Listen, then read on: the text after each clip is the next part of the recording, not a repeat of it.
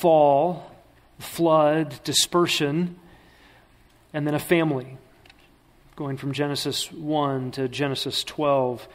And that family was begun with a man by the name of Abraham. And there God set his attention on a people through whom to accomplish his purposes. All of the Old Testament history took us up to about four hundred years prior to the New Testament.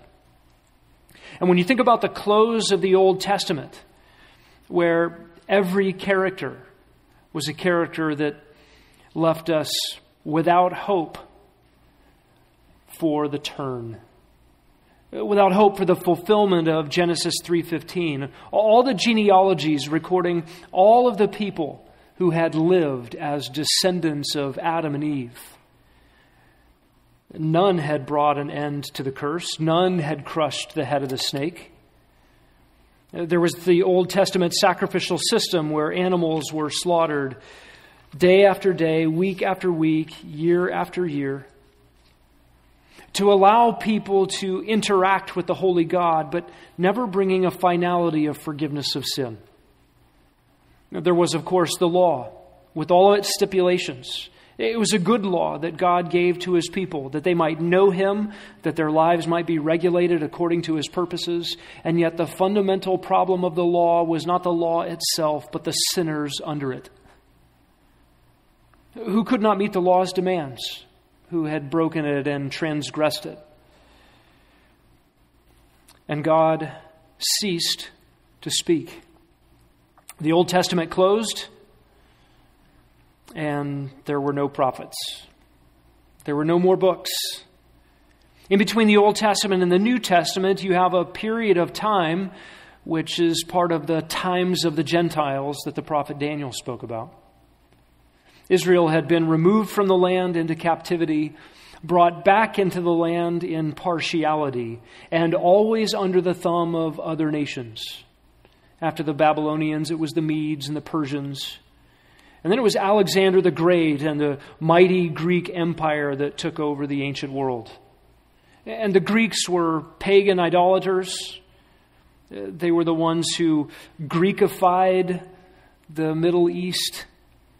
They were the ones that brought the culture of idolatry to Israel in a new brand of compromise. Those who were under the thumb of the Grecian Empire had to decide, do we remain pure and do we uphold the Old Testament, or when in Greece, do as the Grecians? And in large part, they compromised. In fact, the Le- Levitical priesthood was sacrificed. Uh, other people who were put into leadership were those who were in league with the overlords. And when the Greeks gave way to the Roman Empire, that trend simply continued. By the time you get to the New Testament, the Romans are in charge.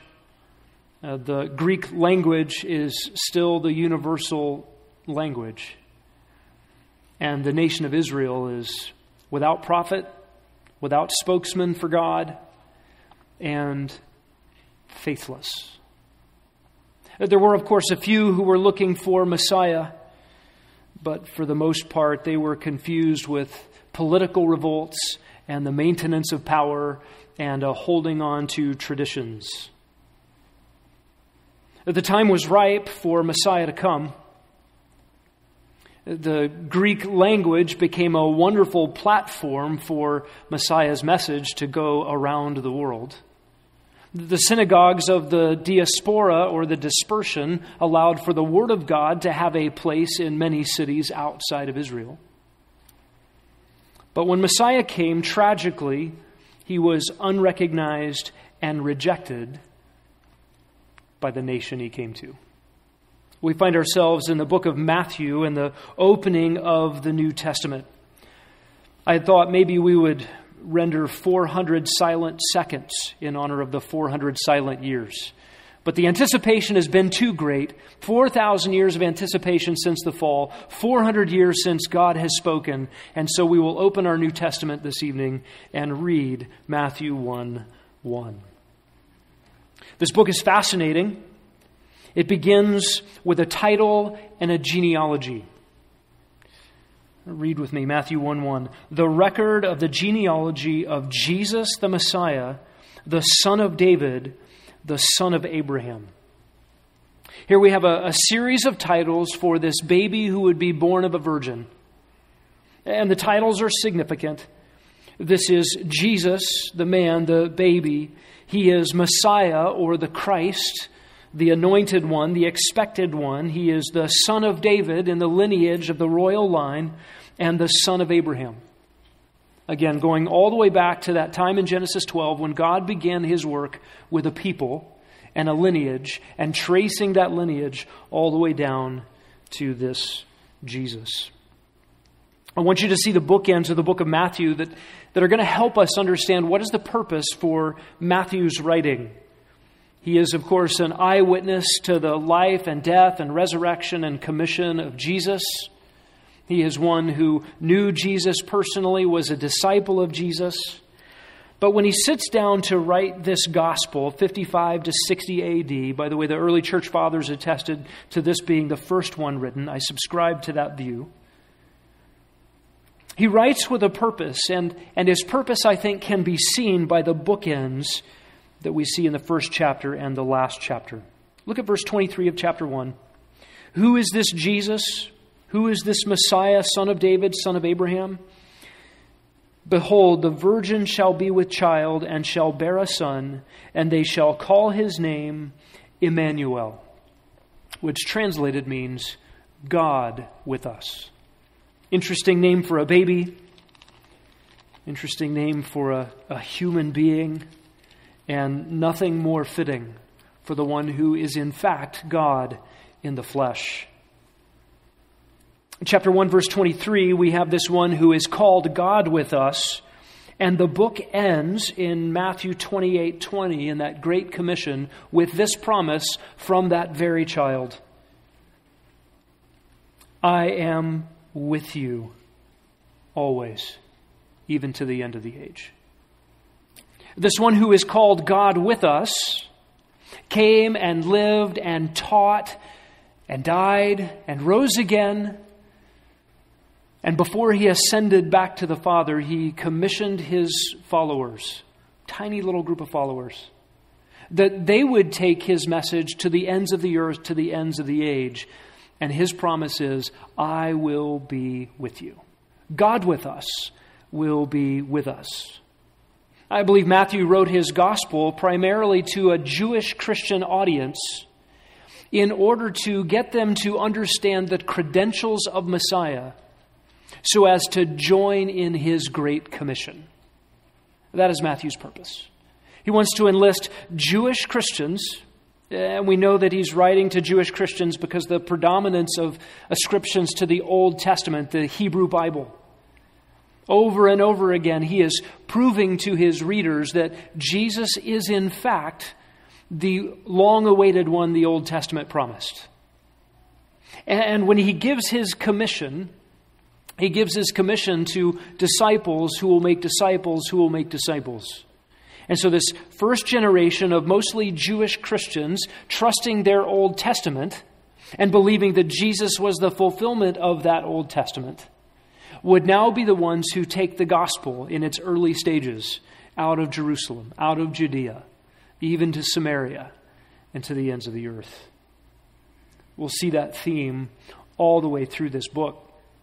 It would be important for us to not look at the Gospel of Matthew merely as literary critics or as historians, but as disciples. And we must get this same message that Matthew wants us to convey, that Jesus is the one. He is the one worth proclaiming. He is the one that meets all the credentials of all of redemptive history for the one who would save us from our sins. And it is he who must be proclaimed. So we can't leave from this evening without getting Matthew's point and following Jesus' commission. Uh, my hope this evening is that uh, this fresh look at Jesus will compel us to be his heralds, to tell the world about him.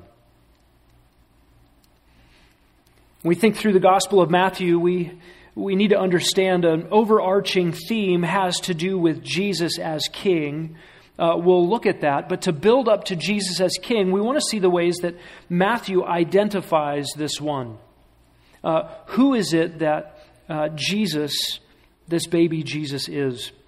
He's identified with a number of titles, a number of credentials. It begins in the first verse. He is, first of all, uh, Messiah. Notice that in verse one of chapter one. He is the Messiah.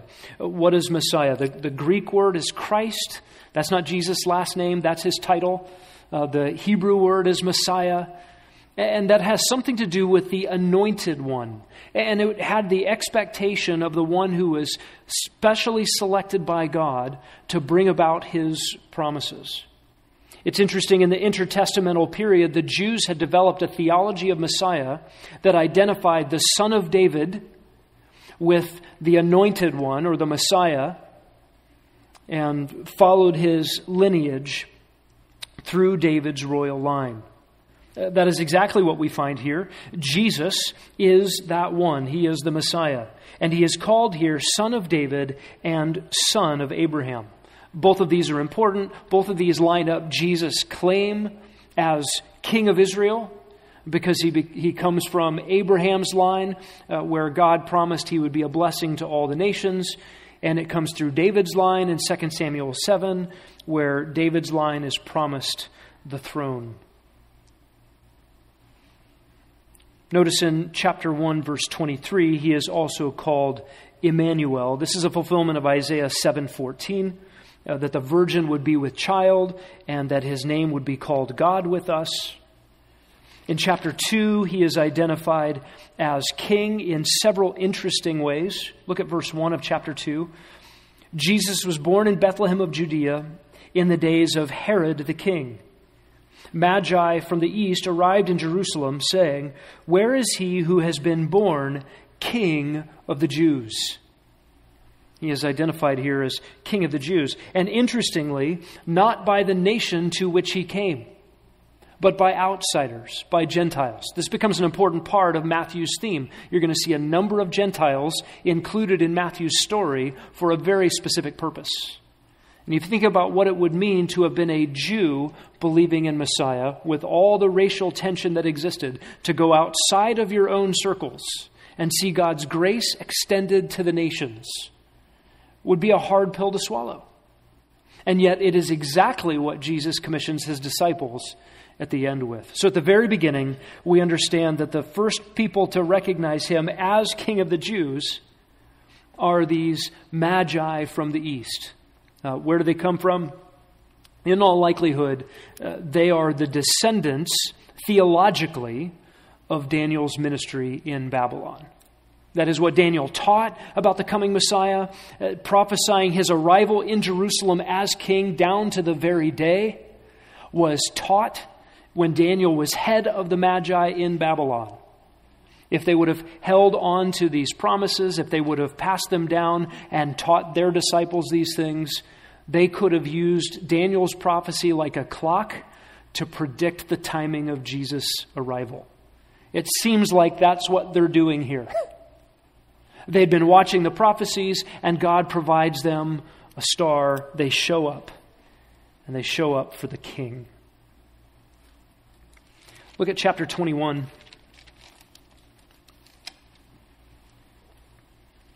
Here we have the king's presentation.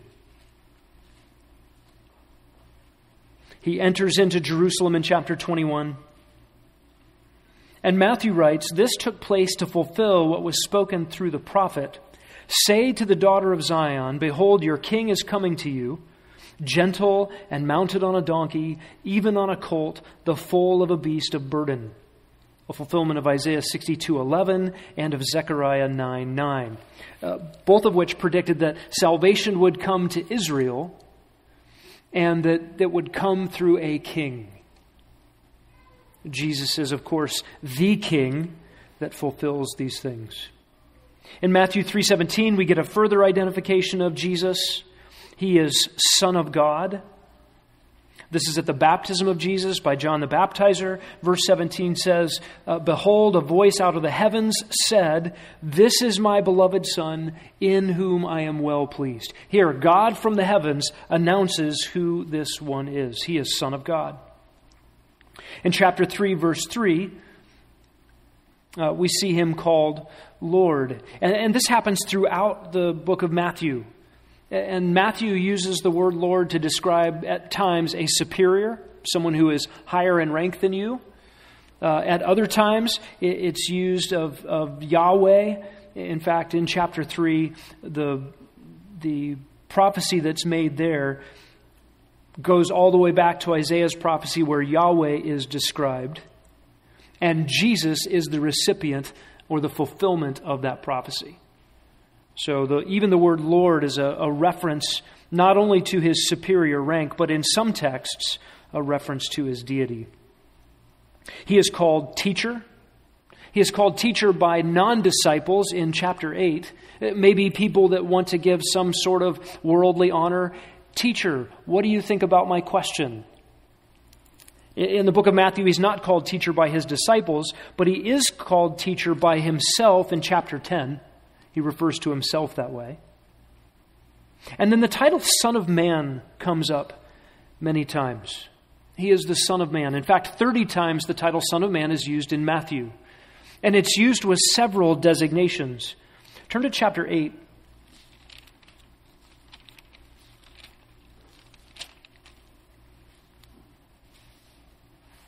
To be a son of a man, or to be a son of humanity, is to emphasize the humanity of Christ. And we see that title show up in his suffering. Chapter eight, verse twenty. Jesus said, the foxes have holes and the birds of the air have nests, but the Son of Man has nowhere to lay his head. And in a number of places, it's in context describing Jesus' weakness, his frailty, his humanity. Jesus' humanity was no mirage. It was no veneer. He was one hundred percent fully human, and he suffered as a human. At other times, the Son of Man title refers to Jesus in his authority. Look at Matthew nine and verse six. So that you may know that the Son of Man has authority on earth to forgive sins. And then he said to a paralytic, get up. So he healed him to prove that he had authority. The authority over a physical ailment proved that he had authority to claim uh, and actually forgive sins. In Matthew twelve, verse eight, he describes himself as Lord over the Sabbath. Uh, the Son of Man has that authority. So in some places, Jesus is describing his own humanity and his suffering and weakness. At other times, he uses the title Son of Man and joins it to his authority. But in Matthew thirteen, he, d- he uses the Son of Man to describe his glory as the coming King. Look at verse forty-one in Matthew thirteen. At the end of the age, the Son of Man will send forth his angels, and they will gather out of his kingdom all stumbling blocks and those who commit lawlessness. So whoever this Son of Man is has something to do with the end of the age. He owns angels and he owns the kingdom. This is not just any man. This is not a, a son of a man. This is somebody special. This is a reference to Daniel's prophecy about the Son of Man, who in Daniel's prophecy is a divine being taking the kingdom from God the Father on his throne. Clearly, the Son of Man in this context refers to Jesus' glory as God, as the coming King who will judge the earth. Jesus has other titles throughout the book of Matthew. He is called a shepherd and a bridegroom. He is the coming one and a servant and a prophet. He is the stone, a stone of stumbling and a rock of offense. And he is called a rabbi. An important question that every human being must ask in encountering Jesus is the question, who do you say that I am? And the identity of Christ comes to its crux in Matthew sixteen sixteen. There have been debates amongst the people about who this is. And it gets summed up in Jesus questioning Peter. Who do you say that I am, Peter? And Simon Peter answered, you are the Christ. You are the Messiah. You are the expected one, the one we've been waiting for. And he says, you are the Son of the living God. And here, Peter is answering the, the combination of identities wrapped up in this Messiah. He recognizes, uh, along with the Jews of his day, that the Messiah would be the coming king in the line of David. But here, Peter also answers, you are Son of the living God. This is a unique title, title of deity. Jesus' response, blessed are you, Simon, son of Jonah, because flesh and blood did not reveal this to you, but my Father who is in heaven. And this remarkable statement sort of brings together all of these identity statements in the book of Matthew on the lips of Peter. This brings us to, what do we do with this identity? What do you do with somebody who is the anointed one, the Messiah, the expected one that all the Old Testament was waiting for and looking for, who is the King and the Son of God and the Lord and a teacher and the Son of Man and a shepherd and Son of David and all the rest? How should he be treated? Back to chapter two. Those Magi that showed up, we saw his star in the east, they said, and we have come to worship him. It's a stunning statement. A baby is born, and he is worshipped. If this baby be not God in the flesh, if this is not God with us, then this is blasphemy. Notice what does not happen in the next verse of Matthew two. And lightning struck the Magi. The, the ground opened up and swallowed them whole. None of those things happened.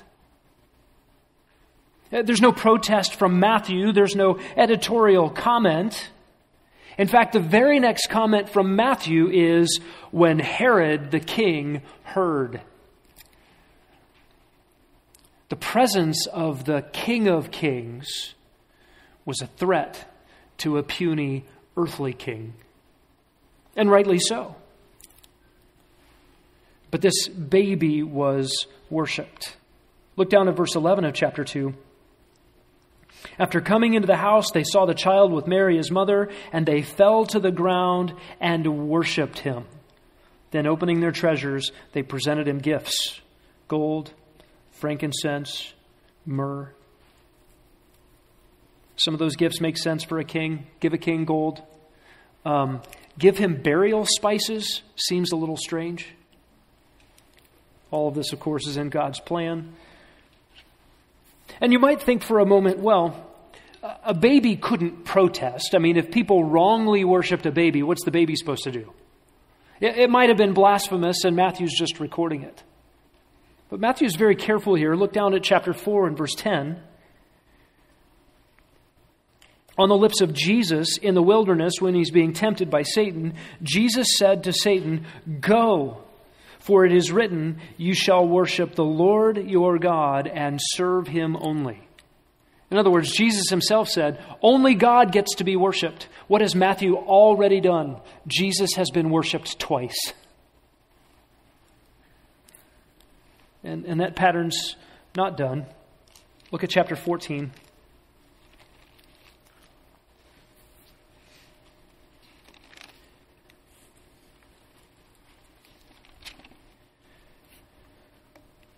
Stormy lake. Peter walks on the water.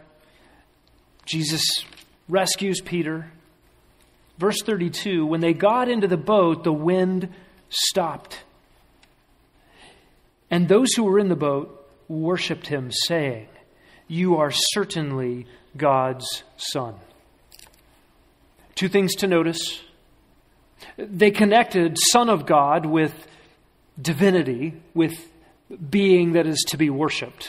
In other words, they hadn't lowered the, the title of Son of God down to some universal thing that all of us could claim. Oh, yes, we're all children of God. No, this was a unique title of deity, a special relationship to God where God says, this is my beloved Son, listen to him. Here, Son of God is connected to worship. Of course, this would have been a terrifying scene. Jesus is bigger and scarier and stronger and more intimidating than the great big storm that scared these fishermen who lived on the lake. And they worshiped him. You are certainly God's Son. The second thing to notice here is lightning didn't strike the boat. The fishermen didn't die. Jesus didn't call them out for blasphemy, and he didn't rebuke them the way he rebuked Satan. Jesus is clearly accepting worship. Look to the end of the book, Matthew twenty-eight.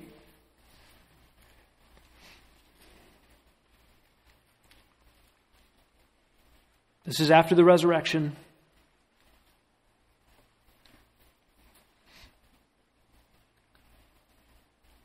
Verse nine, you have the women at the tomb. They left the tomb quickly, verse eight, with fear and great joy, and ran to report it to his disciples. And behold, Jesus met them and greeted them, and they came up and took hold of his feet and worshipped him. What is Jesus' response here? Not lightning, not the ground opening up, not a rebuke. He said, do not be afraid. Jesus, again, accepting worship. Verse seventeen, uh, the eleven disciples on the mountain, when they saw him, they worshiped him. Some were doubtful. And then in verse nineteen, when disciples are to be baptized, they are to be baptized in, in the name singular of the Father and the Son and the Holy Spirit. Here the Son is elevated in this Trinitarian formula for baptism under one name. Singular name, three persons. All of these things testify to the reality that the one who is Messiah, son of David, son of Abraham, the King, the Son of God, the Lord, the Teacher, the Son of Man, the Shepherd, Bridegroom, Coming One, the Servant, the Prophet, the Stone, the Rabbi, he is in fact Emmanuel, God with us. And in his humanity he was named Jesus, Yeshua, or Yahweh saves, the Lord saves. Why was he named that? Chapter one, because he would save his people from their sins. Speaking of sins, look at chapter one. We have this genealogy, and this genealogy is here for a couple of reasons. It is part of the credential. This gospel, unlike the other gospels, begins with the title and then the credentials for the title. He's Messiah. Why? Because he falls into this genealogical lineage. Luke's genealogy is later in his record of Jesus' life, and it's there for a different purpose. This one is to prove to Jewish readers that Jesus fits the bill. He is credentialed as Messiah. But I want you to notice something else in this genealogy. Aside from its reason for being there, you have some interesting names. Perez is in here. Tamar is in there. Rahab, Ruth, Bathsheba. By the way, it was not normal in the ancient Near East for women to be in genealogies, lineages. Uh, there's something interesting going on here. In fact, if you trace these names, many of these names come with stories in the Old Testament. Tamar, the, the, the, the woman, uh, we read in verse three, Judah was the father of Perez and Zerah by Tamar. So Perez came from Tamar. Interesting that Perez is in this lineage of Messiah and Tamar is there. This relationship came about as a Gentile product of adultery, prostitution, and trickery. If you were trying to highlight okay, we've got this expected one who's going to be our king, and we want to build up national prestige. We want to tell the world that we, Israel, are a mighty nation with a royal line and all the credentials in keeping with that which is dignified and appropriate. You wouldn't put that name in the genealogy. In fact, you read comparative genealogies of rulers in other places, and names get erased in lineages who are shameful to the line. In fact, the Egyptian rulers are famous for not recording the battles they lost, but only recording the ones that they won. This is a lost battle here. This is, this is sin in the genealogy. And it's highlighted. Look at verse five. Solomon was the father of Boaz by Rahab. Who was Rahab? A Gentile, a prostitute. The same verse. Boaz was the father of Obed by Ruth. Who was Ruth? An outsider, a Moabitess. She was from the other side, over there, where the unclean and the Gentiles are, the, the nations, the enemies. She's in the line. I think her presence in the line helps the Great Commission that Matthew is driving at. That these Jews, by the way, sitting on top of that same mountain, looking over that lake, what they would be looking at was the place where Ruth was from, the Gentile nations. And to be commissioned at the end of Jesus' earthly ministry, you are going to go make disciples of the nations. It's appropriate, even if it's shocking, that a Gentile woman shows up in the line of Messiah. That's not the way a Jew would have written this. It is the way God wrote it. Then in verse six, you have Jesse was the father of David. Ah, good, David. We've just, you know, if you if you go backwards from David, you you see a line of of of people who sin and deceive and, and they're idolaters and polygamists and all kinds of problems. You get to David and you think, aha, hero. David and Goliath, king over Israel, the golden age, uh, maybe the, the best character in the whole list. And yet David's entry here is the worst entry in the genealogy. Notice how this is written. David was the father of Solomon. Solomon was the father of... I skipped over some words. I skipped over some words David might like us to skip over. David was the father of Solomon by Bathsheba, who had been the wife of Uriah. Look, Uriah's not in the genealogy, but his name gets in here. Why? Because it highlights David's worst moments. It highlights the, the hero of the stories and maybe the best name in the list, and it puts his sin on display. What, what is the message in all of this? This line of people needed a Savior. One who could save from sin. Our Old Testament heroes are not heroes in the sense of imitable figures who always did everything right and you should pattern your life after them. Uh, no, quite the contrary in many cases. God accurately records their dirty deeds. Not so that we would have excuses to sin or, or patterns to follow in the, into those deeds. But it is a reminder of the four thousand years of anticipation brought up zeros when it comes to the ones who could solve the sin problem, because they were sinners. They were transgressors. We, of course, don't have the story of, of everyone on this list, but if we knew more about them, uh, we'd see pages of people who needed a Savior. All of that leads down to verse sixteen. Jacob was the father of Joseph, the husband of Mary. Notice Matthew's very careful. Joseph was not Jesus' dad. That line had to be interrupted. God was sending a very specific message via virgin birth that the line through the man was going to be cut to make a demonstration. Something supernatural was happening here. Uh, this one who was a man is also fully God, and so a special operation has to take place. He is not going to have the sin nature that came down through humanity. That had to be interrupted. I want you to see another sinner. Turn to chapter five in verse forty-six.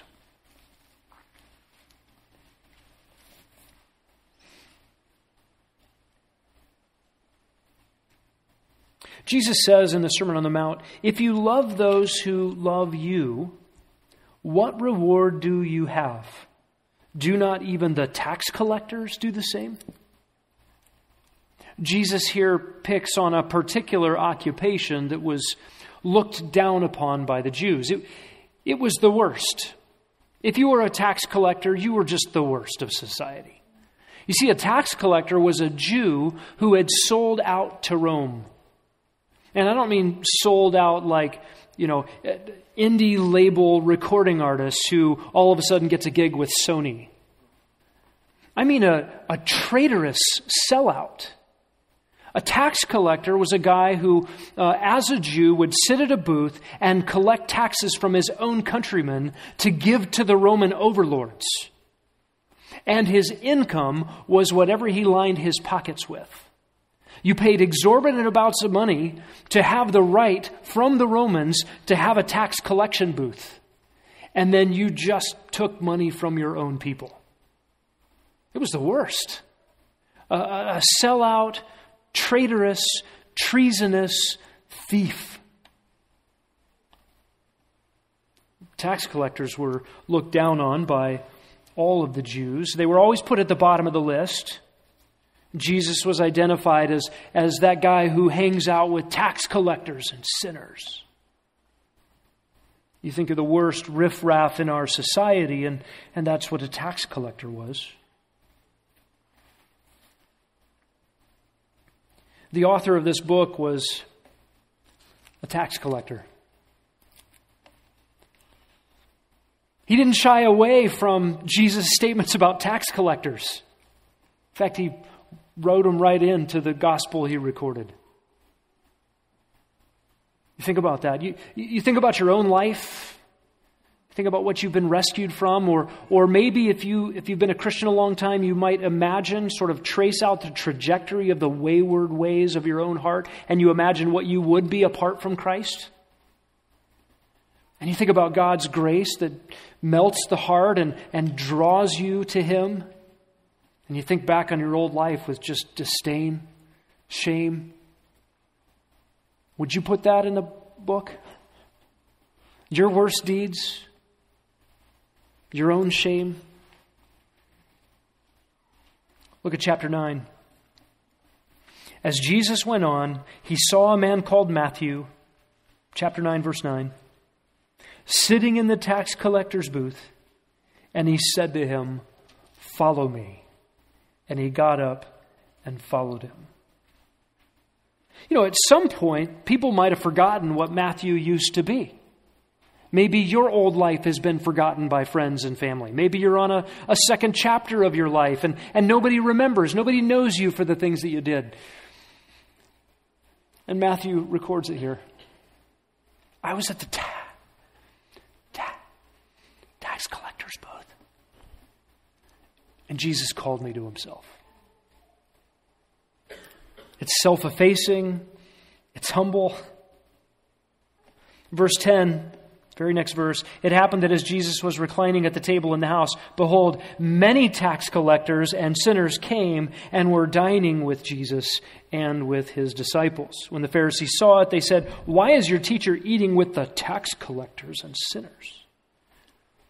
Of course, Jesus' response is fantastic. It's not the healthy that need a doctor. I came for those who know that they need a Savior. Of course, the, the analogy breaks down at one level because everybody's sick. Everybody needs the physician Jesus is talking about. Everyone needed the Savior, but there were those who were convinced they didn't. And Jesus came for those who knew they were sinners and would trust him to save. Look at Matthew ten. Matthew ten is the list of the disciples. Okay, again, this is Matthew writing. How does he describe the other guys that he was working with? Simon, who is called Peter, Andrew, his brother, James, the son of Zebedee, John, his brother, Philip and Bartholomew, Thomas and Matthew. You know, he, he, he could have said James and John, those sons of thunder, Or Peter, James, and John, you know, the guys who came off the Mount of Transfiguration arguing about who was best? Those guys. And you just list their name and their descent. And the only negative entry here, of course, is Judas Iscariot, the one who betrayed him. How does he list himself in verse three? Matthew, the tax collector. There it is again. And it has to come off your lips with sort of a snarl when you say it, if we are to understand the disdain that it had in the first century.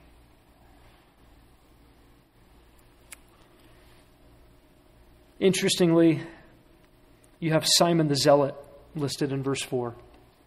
The Zealot, the hatchet men, the, the guys with the little short stubby daggers, uh, they would go around and assassinate Romans, and they would assassinate sellouts to the Romans. They would have targeted people like Matthew the tax collector. And here they are, Jesus put them together. Matthew didn't shy away from it. Chapter eleven, verse nineteen. The Son of Man came eating and drinking, they say. Behold, a gluttonous man and a drunkard, a friend of tax collectors and sinners. Matthew, are you going to get tired of this label ever? Look at Matthew eighteen. This one is striking. I know he's quoting Jesus here, and, and so Matthew is being faithful.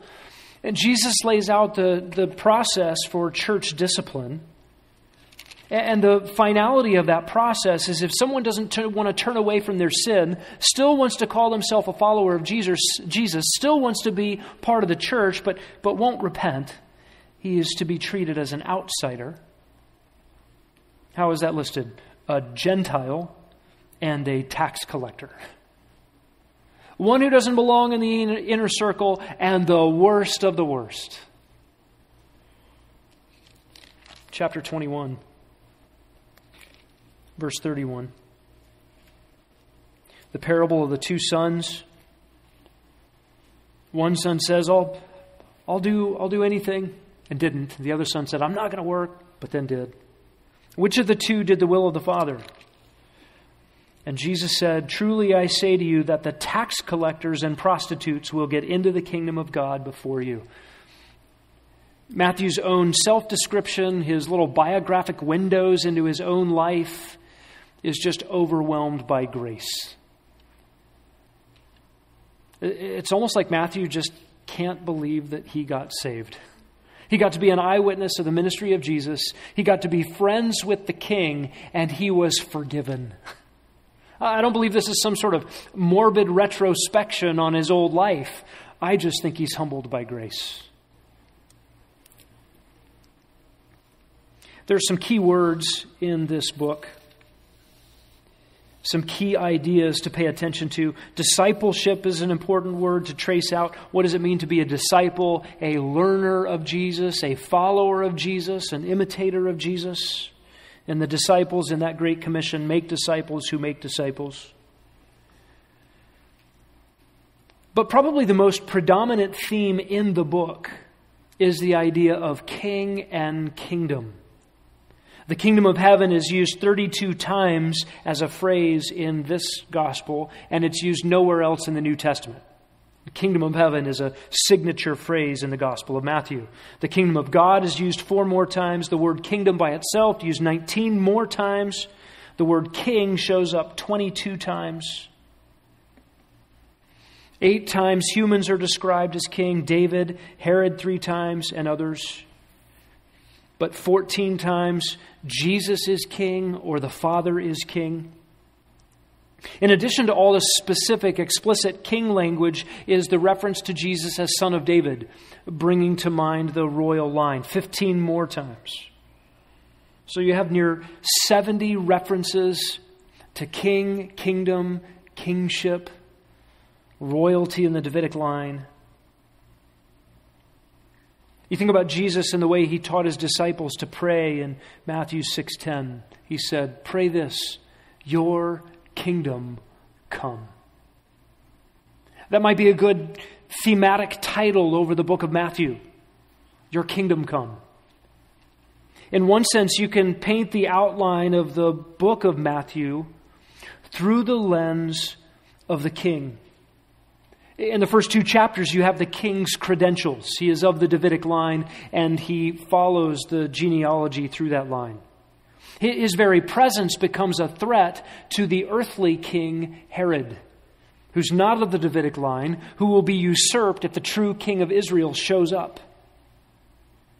The king's ethics come out in the Sermon on the Mount in Matthew five through seven. He is, he is talking about how kingdom citizens are to live. And then we see the king's power exhibited in Matthew chapter twelve. Turn there for a moment.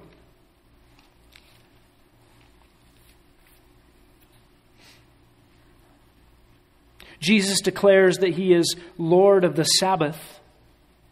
Sabbath goes pretty far back in biblical history. It goes back, of course, to Mosaic law and the and the covenant at Sinai, but, but even there it is prefigured in God's resting on the seventh day. It is God's gift to man for that rest. And who's in charge of it? Jesus says he's in charge of it. That means that all the all the corruptions and all the traditions and all the misunderstandings and even the ability to change the Sabbath according to his plan and in his time for his people could only belong to the one who is in charge of it. These are staggering claims. Look down at verse twenty-two. This really is the climax of the book of Matthew. This is where everything changes. Up until this point, Jesus has been clearly teaching about who he is, what he came to do, what the kingdom is supposed to be like. He even talks about the, the reality that his rulership and his message would go to the Gentiles. And in verse twenty-two, a demon-possessed man who was blind and mute was brought to Jesus, and he healed him. So who is Jesus king over there? Even the demons. So that the mute man spoke and saw. All the crowds were amazed, and they were saying, "This man cannot be the son of David, can he?" Again, not just any son of David, not anybody in the line of Judah, but the son of David, the expected one, the king to come.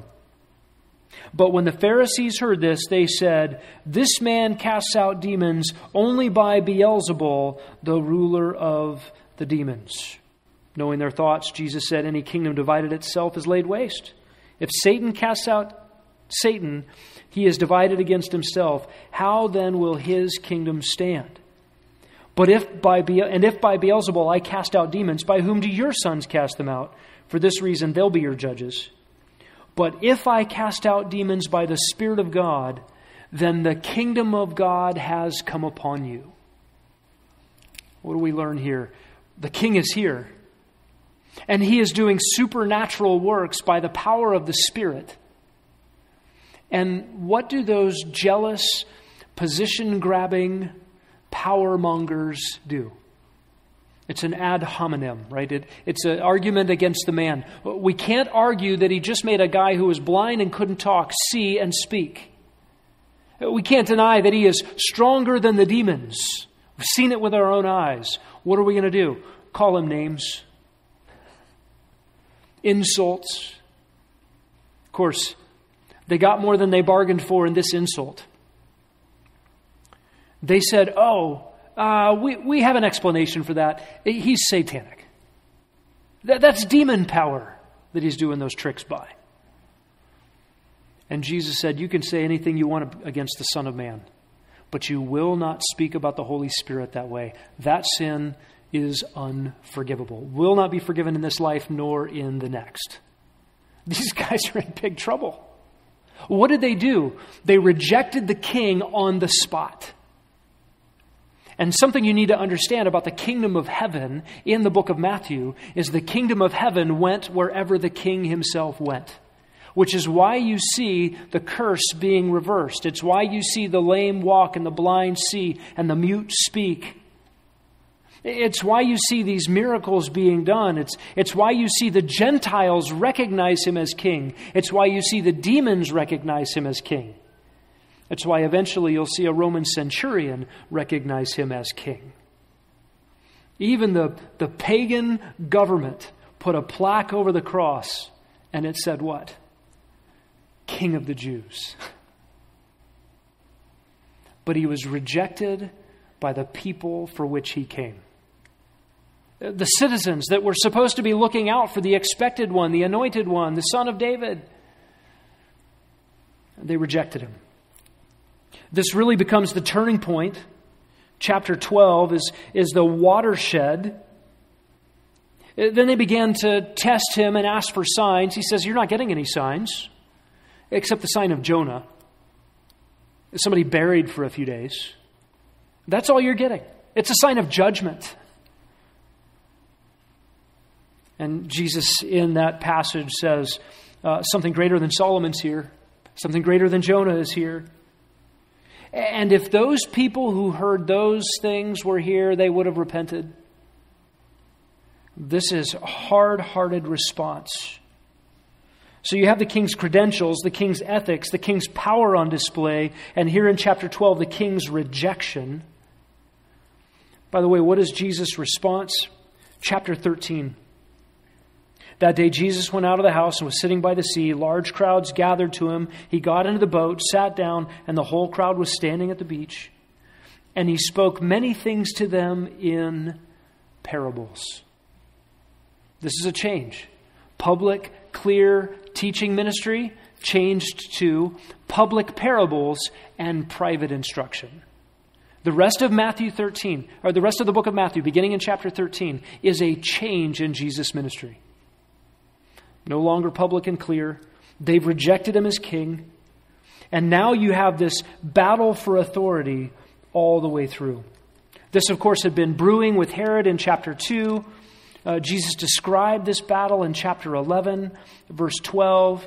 He says, the kingdom of heaven suffers violence, and violent men take it by force.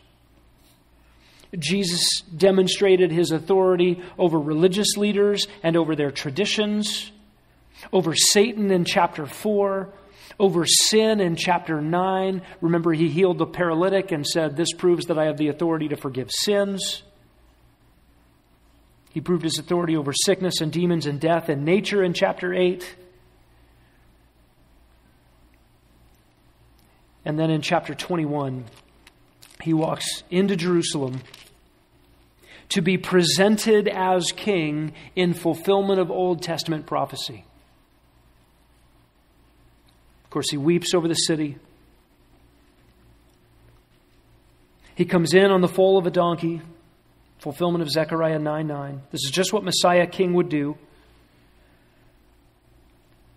Verse fifteen of chapter twenty-one, when the chief priests and the scribes saw the wonderful things that he had done, they became indignant. That's not the response that should happen. How hard is the human heart? Jesus cleansed the temple. He walked in, offended that his father's honor was demolished. And after that, the, the chief priests, verse twenty-three, came to him and said, by what authority are you doing these things? And Jesus said, okay. Um, let me ask you a question. And he asks him a question that's not hard. John's baptism, where was it from? Was it from heaven? They knew that they were in a pickle. They couldn't answer Jesus' question. If they admitted that John the Baptist was from heaven, they would have admitted that Jesus was Messiah. If they thought that John the Baptist wasn't a prophet, they would have angered the crowds, and they couldn't hold their position of popularity and power. So they didn't answer him. And Jesus said, neither will I tell you by what authority I heal and cleanse the temple, defend my Father's honor. What is their response? We have to find a way to get rid of him. Look at chapter twenty-five and verse thirty-one. What does Jesus say about his own authority? When the Son of Man comes in his glory and all the angels with him, he will sit on his glorious throne. And then he'll judge belief from unbelief. This whole issue of authority, Jesus' authority as king, culminates in that commission. Do you remember how he begins it? All authority has been given to me. Jesus has demonstrated his authority throughout the entire book, and Jesus' authority has been a threat to the earthly authorities. The ones who say they sit on the chair of Moses and tell people what to do. Authority over the demons. Authority over Satan. Authority over everything. And now Jesus says, authority has been given to me in heaven and on earth. Therefore, go make disciples of the nations. How would Jesus' followers do this? They would preach what Matthew preached in this gospel. The message of the king. The, the credentialed king who is Messiah. The king who came, who taught the, the ethics of the kingdom, who exhibited the power of the kingdom, who was presented royally as king in fulfillment of the scriptures, and the one who was taken before the Roman soldiers and mocked. Do you remember their mockery?